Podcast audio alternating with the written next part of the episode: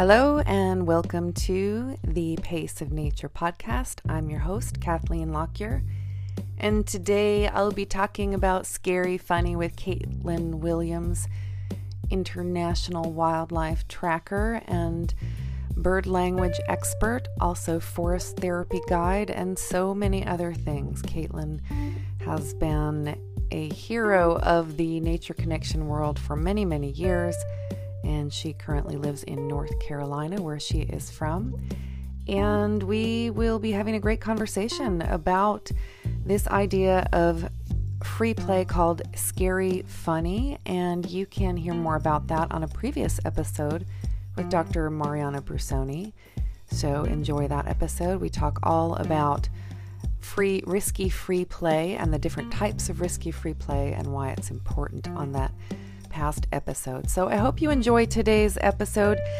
In the episode, we do talk about, uh, we reference liquid amber, and that's a story that Caitlin told at the beginning. I've cut it out because we did some kind of laughing and cackling. And if you would like to hear that story, it's tacked on to the very end of the episode so you can continue to listen to that story and hear about the liquid amber. All right, I hope you enjoy today and happy Halloween. Happy All Hallows Day, Day of the Dead. Hope you are doing something wonderful to honor your ancestors as we are. Yeah, you know, my mom, oh, she's she is not 80 yet, but she is approaching 80, 77 maybe and she still hides behind doors and jumps out at us and laughs, laughs, laughs, laughs, laughs. and I I've got to meet your mom once on Zoom here, and boy, she is sprite. I mean, she looks she looks very young. I was not expecting you to say that she was almost 80. And so that scary funny piece, that's a good point because it's not just about the young childhood it's these things keep our neurological system kind of primed and ready and um, and firing all the time. Absolutely and that's one of the things that i've been thinking about with this um, scary funny aspect is like what's actually happening in our nervous system? And i think you know it's again that that sort of activation of the fight or flight but that context of like safety and humor that then makes us more resilient in the face of um, you know actual dangers and um, stressful events. I mean one thing that you probably i'm sure have noticed about me and i will say is true of my family that one of our big responses to stressors is to find the humor in it. And uh, i mean it's you know it occasionally really serves to just go into the to the pain of the stressor but to be able to have that humor to come out is um is gold it's it's yeah. liquid amber gold liquid amber gold. Well that's what the science tells us exactly that piece is that um, resilience is built through the activation of stressors and then and then knowing that there will be something there to calm us and nurture us. And so it's not you know uh, trauma isn't necessarily the thing that happens it's that you were alone in your pain after that thing and that's really what creates trauma. They're they're starting to demonstrate. Gabor Maté talks a lot about that if if people are familiar with gabor. Um, he's done a lot of work around that but but yeah that just like you said that activation and then knowing that oh this is mom and she's just being silly and now we laugh. And so coming back down to that but um and so so there is you know before we end today i do want to talk a little bit though about you know the idea of having a child in a scary funny situation that um, we need we do need to understand a little bit about it so that we don't cause trauma when we're playing scary funny right if if there's yeah. an adult and a child playing yeah so what what would you say um are some tools because i think you know that's a real potential hazard. If i mean i don't think i don't know what i was going to say but you know i think there's probably maybe a, some of us haven't had that gift of being allowed to sort of explore what's scary, to explore scary funny, um, and therefore might not know how to resolve that and bring bring youth or ourselves back to a space of safety. So, what are some things that you might offer to mentors and parents and in terms? Yeah, of- I I think the first thing is to really um, I like to dial it way back to the beginning of life. If you think about an infant and you think about um, when that infant is just starting to become aware of their environment and they're able to move their head around and look, and that's when babies like to play that game and then they'll laugh and laugh and laugh. Now, I've seen I've seen people um, just get so much joy out of that laughter that they'll keep doing it until the child can't breathe. right? and that's a little too much on their nervous system. They actually can't regulate that laughing yet, that that laugh response. And so to remember, even in that moment, that little connection with them, laugh, give them a moment to then recover before you do boo again and let them laugh. They need to breathe, recover, and then play it again. And so when you look at that, then then we want to just keep um, stretching it as their development stretches. So, you know, if a child, if you if you jump out and say boo to say a four year old, without them realizing that that's a game that you're playing you know if you're just like i'm just going to try this then you're probably going to have a serious meltdown and that child is going to be very upset but not in the good way so so for a four year old, you know, you want to practice that first. So introduce it in a way that it isn't such a meltdown of a surprise. You, let's play hide and seek. You know, that's why hide and seek is is has been so fun. And then I'm going to hide and scare you so you're kind of front loading them with what you're going to do. It's still going to be scary and funny to the nervous system, right? Right. So to just really look at where they're at, have they experienced this before? Have you introduced this game or um, given them a heads up that you're playing it? And are they in agreement that it's going to be fun? Because that is one factor about play. It has to be fun for both for the people playing it. If it's not fun, if you're forcing it, then it's not play. It's not true play. Right. This is um, making me think about the window of tolerance in terms of our nervous systems. So, you know, we we build as we uh, as we encounter things that are a little bit shocking to the nervous system, like maybe cold water. Um, we, you know, it, if you take an infant and every day you go down to the stream and you kind of like stick their toes in and watch them react and then pull them up and hold them till they're comfortable again and then dip their toes in and maybe go a little further till they're like oh and then you hold them and you're kind of building that window of tolerance for them to tolerate the water. Whereas if you just kind of went and stuck them in the water um, and didn't respond to their distress and just left them sitting there um, they wouldn't necessarily have a positive relationship with water. And they also wouldn't have that build that window of tolerance to to recognize a particular input or stressor as the case may be or uh, what's another word um, i can't think of the word i'm looking for but you know uh, like that, and yeah a developmental opportunity really is is what stressors right. are in our environment and right yeah so there if they're if you have to build that window a little bit and that's what i imagine that scary funny is kind of doing is it's like giving us just a little bit of exposure to the experience of our own fear and then able to uh, but because it's safe and it's funny we're able to regulate and then we're building that window of tolerance to be able to manage bigger stressors in the future hmm Yeah, I, I, that's such a beautiful way to put it. And I like to people to think about, you know, when you're building a house, uh, you don't put the roof on before you build the foundation. And kids' development is just like that. So, really think about have I built a foundation for this before I introduce it? And if I haven't, how can I do that? How can I provide a little bit of um of a lattice framework for us to work with here?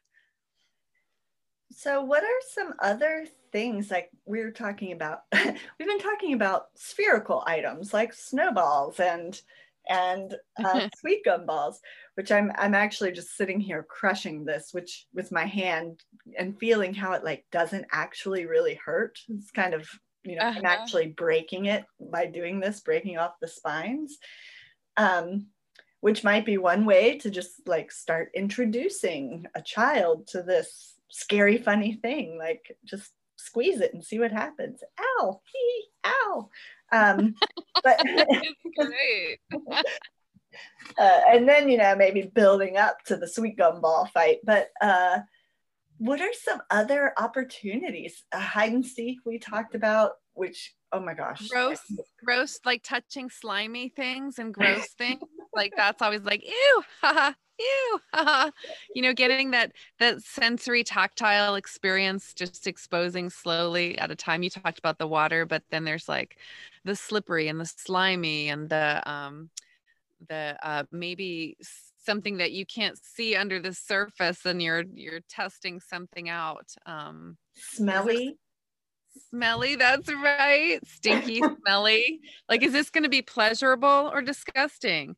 That's that's that's um a very important one actually because uh, lisa feldman barrett is a scientist who's studied emotions and she has uh, discovered that there truly are only two universal emotions.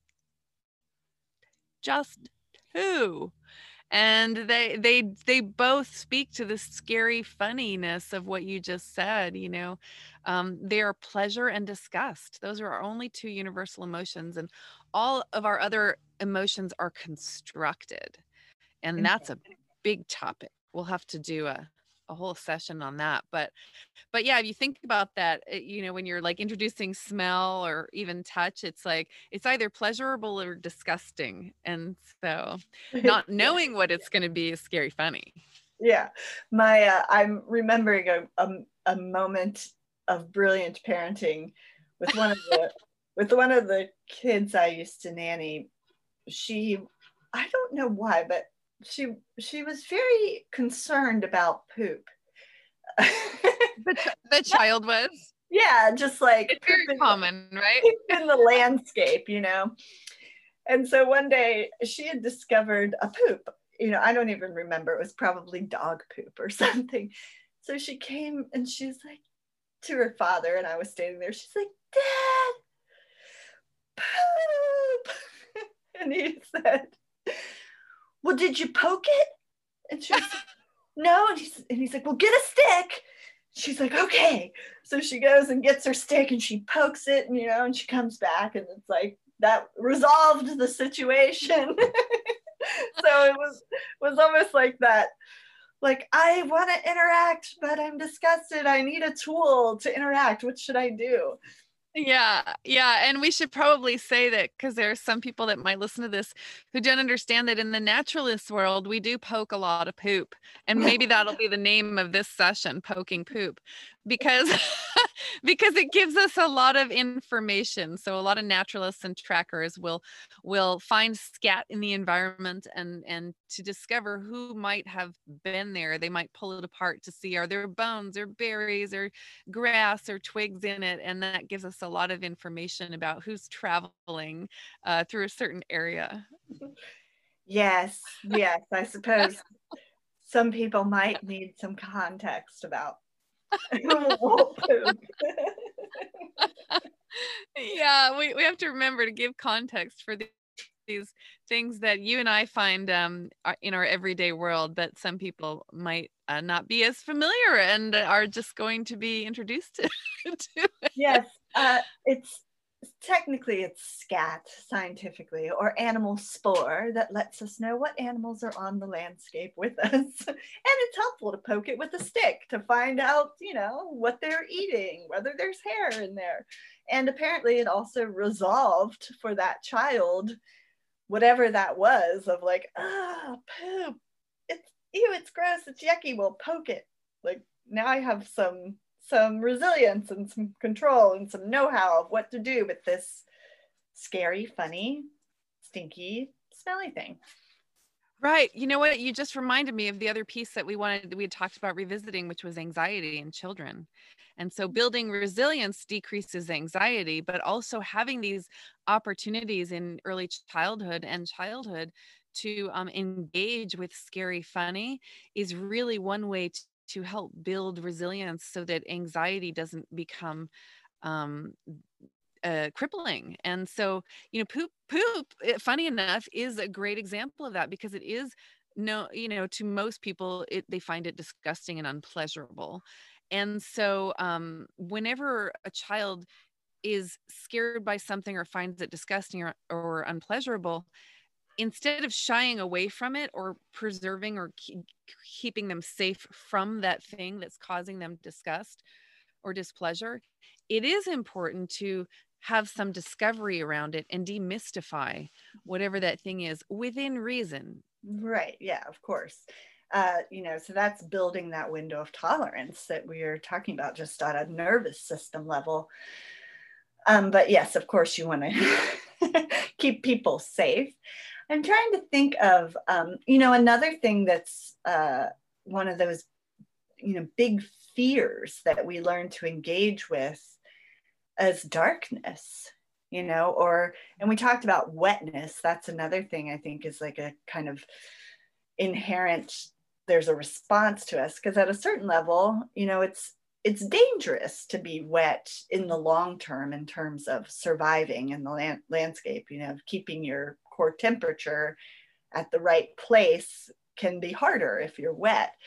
Um, but you know building those relationships with water or darkness you know what what i i mean for me one of the things that i'm thinking of are um, you know lightning bugs which i don't actually typically think of as scary although i know that insects are one of those things that are scary but lightning bugs are such an invitation into the night you know into the darkness.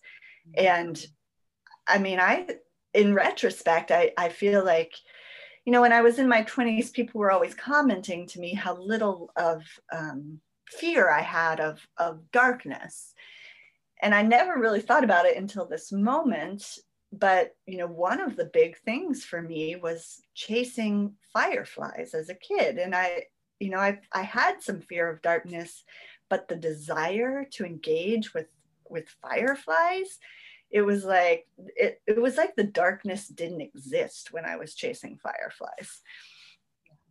Yeah yeah that that's a motivating factor that um, so you you had a greater motivation than you had fear and so you were able right. to overcome that fear through that motivation and that's a pretty common way to overcome fear is right. to find something that's more motivating than the frightening thing in front of you just like you know people who are afraid of snakes and they're hiking a trail and they really want to get to somewhere but there's a snake laying across the trail they have to in some way overcome that to get to the other side and there's so many examples of that in the natural world and every time we overcome something we build resilience. Yeah like my desire to ch- throw one of these at my brother was so much greater than my fear of being poked by them. Siblings, oh my goodness. I have stories. It's, They'll it's still fun. my brothers and I, oh, so cold is another one. My brothers and I used to dare each other in the winter um, in Canada and in the, the Northeast um, to run to our mailbox barefoot in the snow and back. And that was like, oh, it was so painful, but we just were, we were so motivated to like, to win or to just, to just prove that we could do it when we were dared to do it. The daring thing is huge in the scary, funny world, right? Yeah.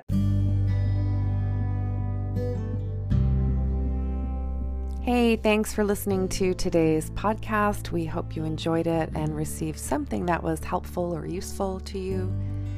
And please do share this episode, share other episodes, like us, send us a comment, send us a really nice review. These things really do help and it helps keep us going. It's hard to know who's out there listening, but when we hear from you, then it really helps uh, motivate us to keep making podcasts and putting out good content and content that isn't just pop content.